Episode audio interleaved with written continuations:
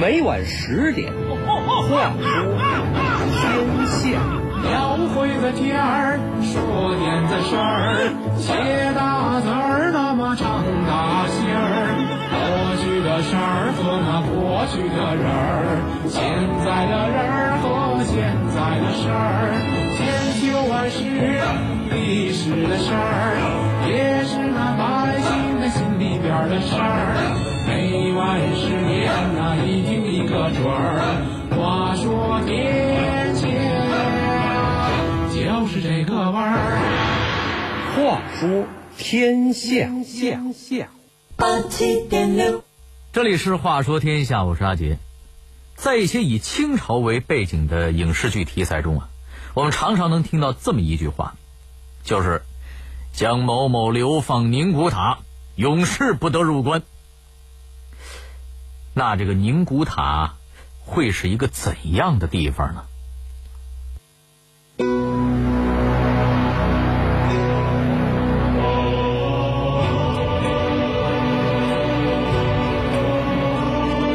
它是戏文影视中的神秘场所，是人人闻风丧胆的流放之地。它存在于什么地方？见证了怎样的历史？哪位诗人还将宁古塔的故事写进了自己的作品？话说天下，阿杰和您聊聊清初著名的流放之地宁古塔和与它相关的传奇故事。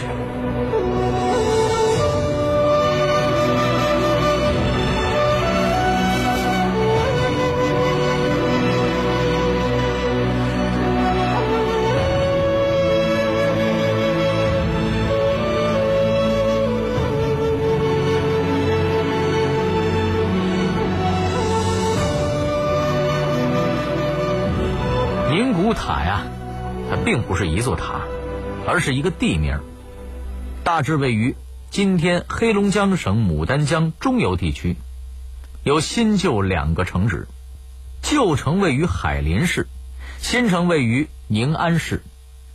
宁古塔一词是由满语而来的，相传在女真族的历史上，曾经有祖先兄弟六人居住于此，他们各占一方。形成了六大部落，又因为在满语中“六”读作宁宫，“各”读作特，所以当时的女真族根据六大部落给这个地区命名为宁宫特。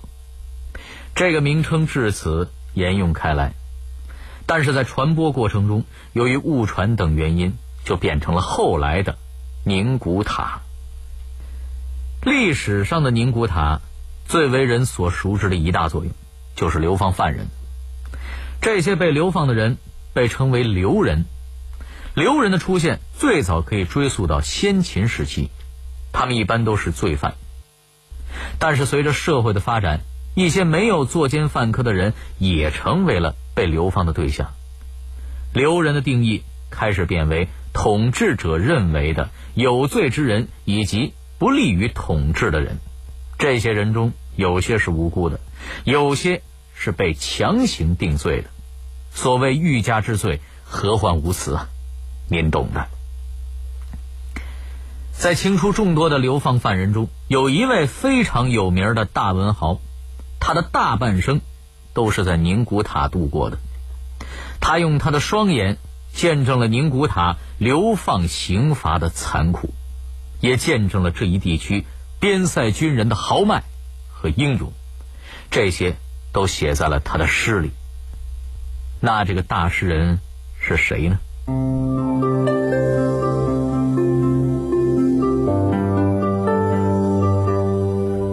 他叫吴兆谦，他是土生土长的江南士子，出生于江苏有名的书香世家。在家族的熏陶下。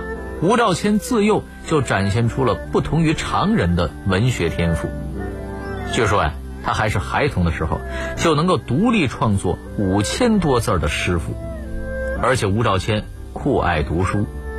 值得一提的是，这吴兆谦似乎眼神不太好，估计啊是有点近视，因此他每次看书的时候都会挨得很近，时常呢会把书上的墨粘到鼻头上。大家只要一看吴兆谦又顶着个黑鼻头，就知道他最近啊肯定又读了很多书。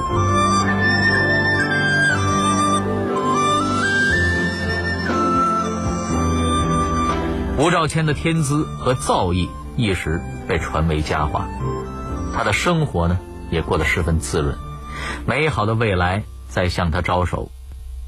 顺治十四年，吴兆谦和广大学子一样，开始了他的科考之路。这一年，他二十七岁。但是谁也没想到的是，这次考试给他的人生带来了翻天覆地的变化。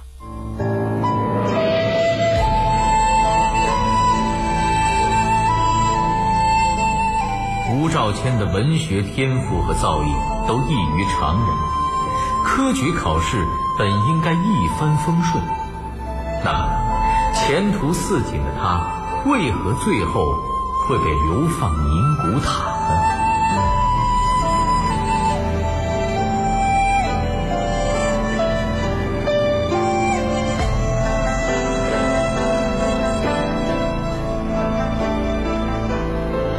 在这一年，发生了震惊朝野的丁酉科场案。此案牵连甚广，波及顺天、江南、河南、山东、山西等地的考生，大批考生和考官被杀、被流放。事情的起因是，当时顺天考场的某某考生涉嫌贿赂考官，顺治帝大怒，命人彻查案件，最后抓获了涉嫌的考生和考官。按理说呀，这应该是一件很普通的作弊案，按照正常的刑部流程处理就好。但为何最后会弄得满城风雨呢？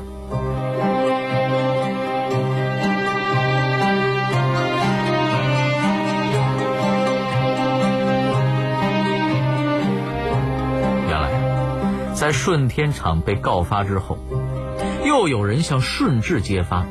江南场也出现了严重的徇私舞弊的行为，这个举动可以说正中了清政府的下怀。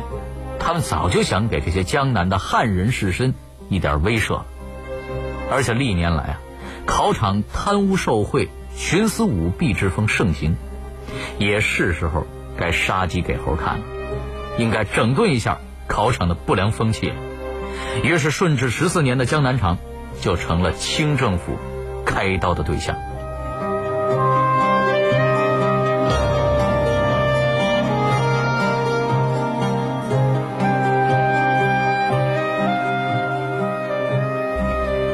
很不幸的是，吴兆谦就是这一场的考生。他怀着满腔的热情来考试，却莫名其妙的被扣上了行贿作弊的帽子，又在挨了四十大板之后。被判流放到宁古塔。对于吴兆谦来说，这个打击是非常大的，足以让他从天堂掉到地狱。因为在古代啊，流放这种刑罚是仅次于死刑的重刑。因为在古人的传统观念里，讲求的是生则安土重迁，死则落叶归根。因此，像流刑这种背井离乡。还容易客死异乡的刑罚，那是极其严重的。但是，他也被看作是统治者实行仁政的一种表现，因为直接判死刑太不人道了，所以改为流放。但是，所谓死罪可免，活罪难逃，历代统治者都是变着花样的想办法，就是不让这群被流放的人能好受。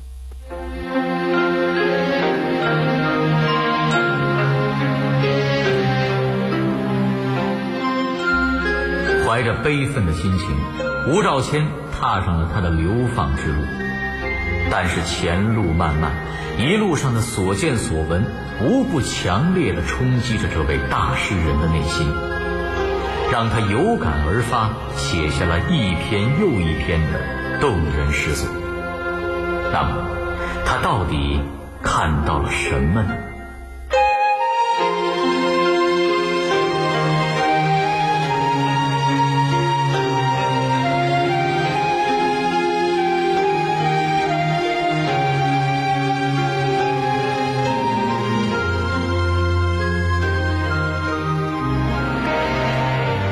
过往，我们可以从影像中寻找；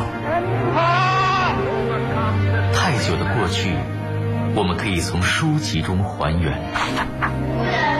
还有一些在时光中流淌的故事，让我们为您从电波中再现。乾隆皇帝又有点到了一九三五年，日军是话说天下，带您用声音徜徉在历史的天空。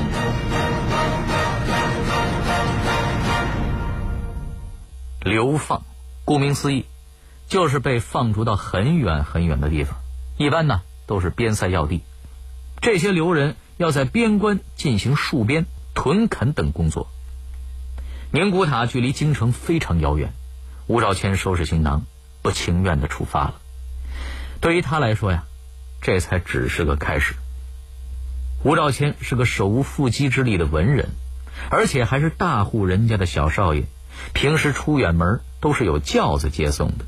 现在呢，要靠自己徒步走，体力上和心理上。都很难接受，很快他就累得不行了。其他同行的留人大多呢也和他一样，开始感到体力不支，然后是怨声载道。但是看管他们的衙役是不会心慈手软的，官兵们大声呵斥着队伍和人群：“都给爷赶紧的！这朝廷规定，每日至少走五十里，要是耽误了行程，不能按时到达，上头怪罪下来，你们担当得起吗？”没办法，吴兆谦和刘人们只能硬着头皮往前走，期待着快点到休息的驿站，能吃点东西填饱肚子。不知走了多久，吴兆谦一行人终于来到了驿站。这里虽然有水和食物，但是却是由当地政府发放的，有严格的限制，不是说谁有钱。谁就能在路边买到吃的，而且这些吃的跟在监狱里的伙食没两样，量也很小，根本就填不饱肚子。吴兆谦长这么大，从没受过这样的待遇，不禁是悲从中来，但是又不得不接受。就这样，吴兆谦和刘人们一路又累又饿的赶路，在这途中，他的一些同伴因为身子弱，受不住路上的折磨。有的病倒了，也有的直接就病死在路上。有的时候，路过山林，会有野兽出没，吃掉路过的流人；也有一些人会被山中的大猩猩给掳走，最后是生死未卜。随着时间的推移，吴兆谦的心情也是越来越沉重。就这样，在提心吊胆和饥饿劳累的折磨中，走了四个多月。他们终于到达了此行的目的地——传说中的宁古塔。到达宁古塔之后，吴兆谦就立刻明白了这个地区作为流放之地的原因了。首先，作为流放之地，宁古塔具有完美的恶劣环境。宁古塔位于黑龙江省，纬度较高，一到冬天就天寒地冻，下个大雪能没过半个人。有时候一觉醒来，这雪呀都堵到大门口了，门开不开，只能跳窗出去铲雪。北风利如剑，刮在脸上那是生疼啊！而且清朝初年的宁古塔地区野兽比人还多，经常有老虎啊、狗熊啊、豺狼之类的出没，那走在路上，可能一不小心就被吃掉了。道路崎岖，人迹罕至。那真可谓是块不毛之地呀！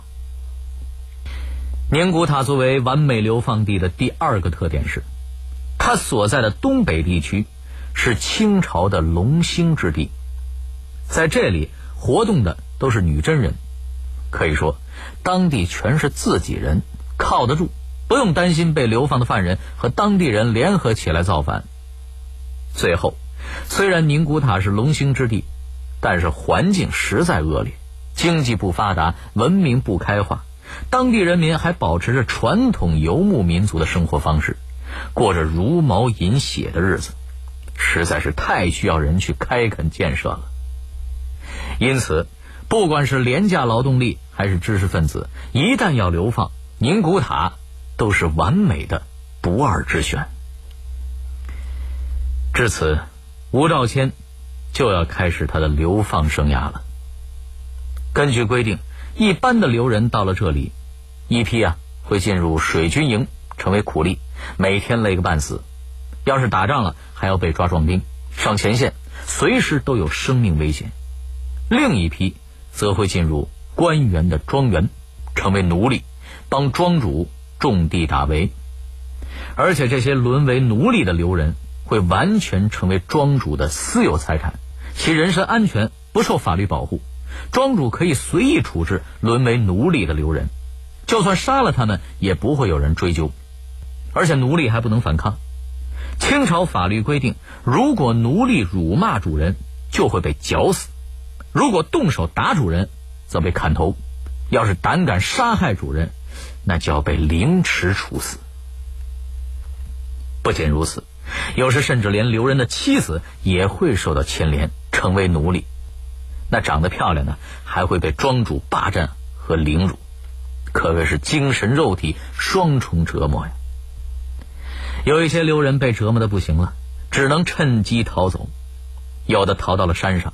在深山老林中躲藏度日，但是宁古塔的冬天天寒地冻，大雪封山，就此饿死、冻死在山中的人，那也是不计其数啊。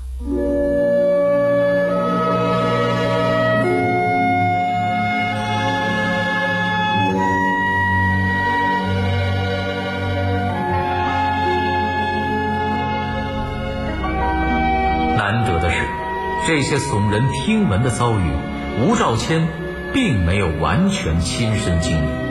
他虽然也累死累活的做工，却比一般流人要轻松得多。那么，为什么吴兆谦可以得到特殊的优待？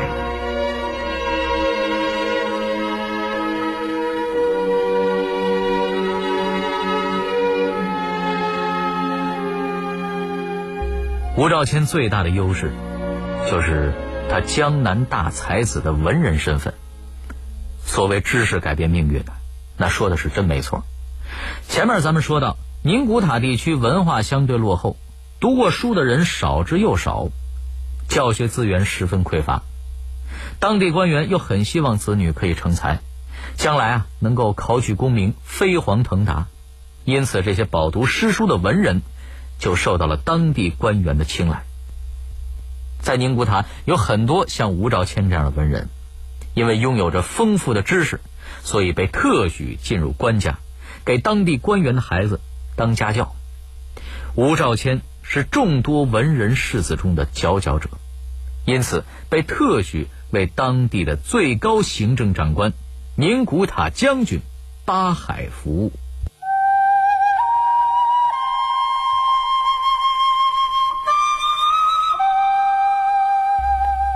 说啊，在宁古塔，吴兆谦虽然凭借着超高的文学造诣，得到了很多官员的照顾，但是这其中他最要感谢的人，就要数八海将军了。八海是地道的满族军官，父辈也是战功赫赫的武将，为清王朝的建立立下了不少汗马功劳。但是八海却很钟爱汉文化，还曾进京赶考。考中过探花，可见他的汉文化造诣还是很深的。而且八海啊，是打心眼里尊敬和爱惜这些文人士子，还常常利用职务之便，帮忙传递家书。特别是对吴兆谦，他不但让吴兆谦给自己的二儿子讲课，而且呢，还对这位老师以礼相待，嘘寒问暖。宁古塔冬天天寒地冻。八海特意送了很多兽皮大衣给吴兆谦，帮助他御寒。后来沙俄进犯，前线抽调壮丁，吴兆谦本应该也在名单之列，但是幸好有八海照顾，他才能破例以委任官职代替上战场。也正因为如此，这位女真将军才深受那些被流放的文人们的爱戴。此外，巴海还很热心教育文化建设，他在当地创办学校，招募这些文人做讲师，同时鼓励文人们著书立说，大大促进了宁古塔地区的文化发展和繁荣。而作为诗人，吴兆谦在宁古塔地区的所见所闻和他有感而发的诗句，也为边塞诗的发展和繁荣提供了无可替代的推动力。最后，他更是在各方好友的帮助下，被准许回家了。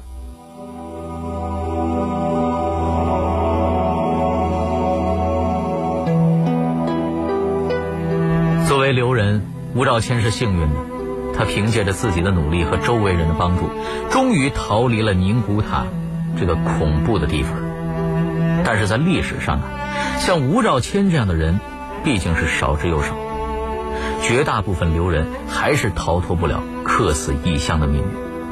宁古塔也一直是清初人人闻风丧胆的噩梦之地。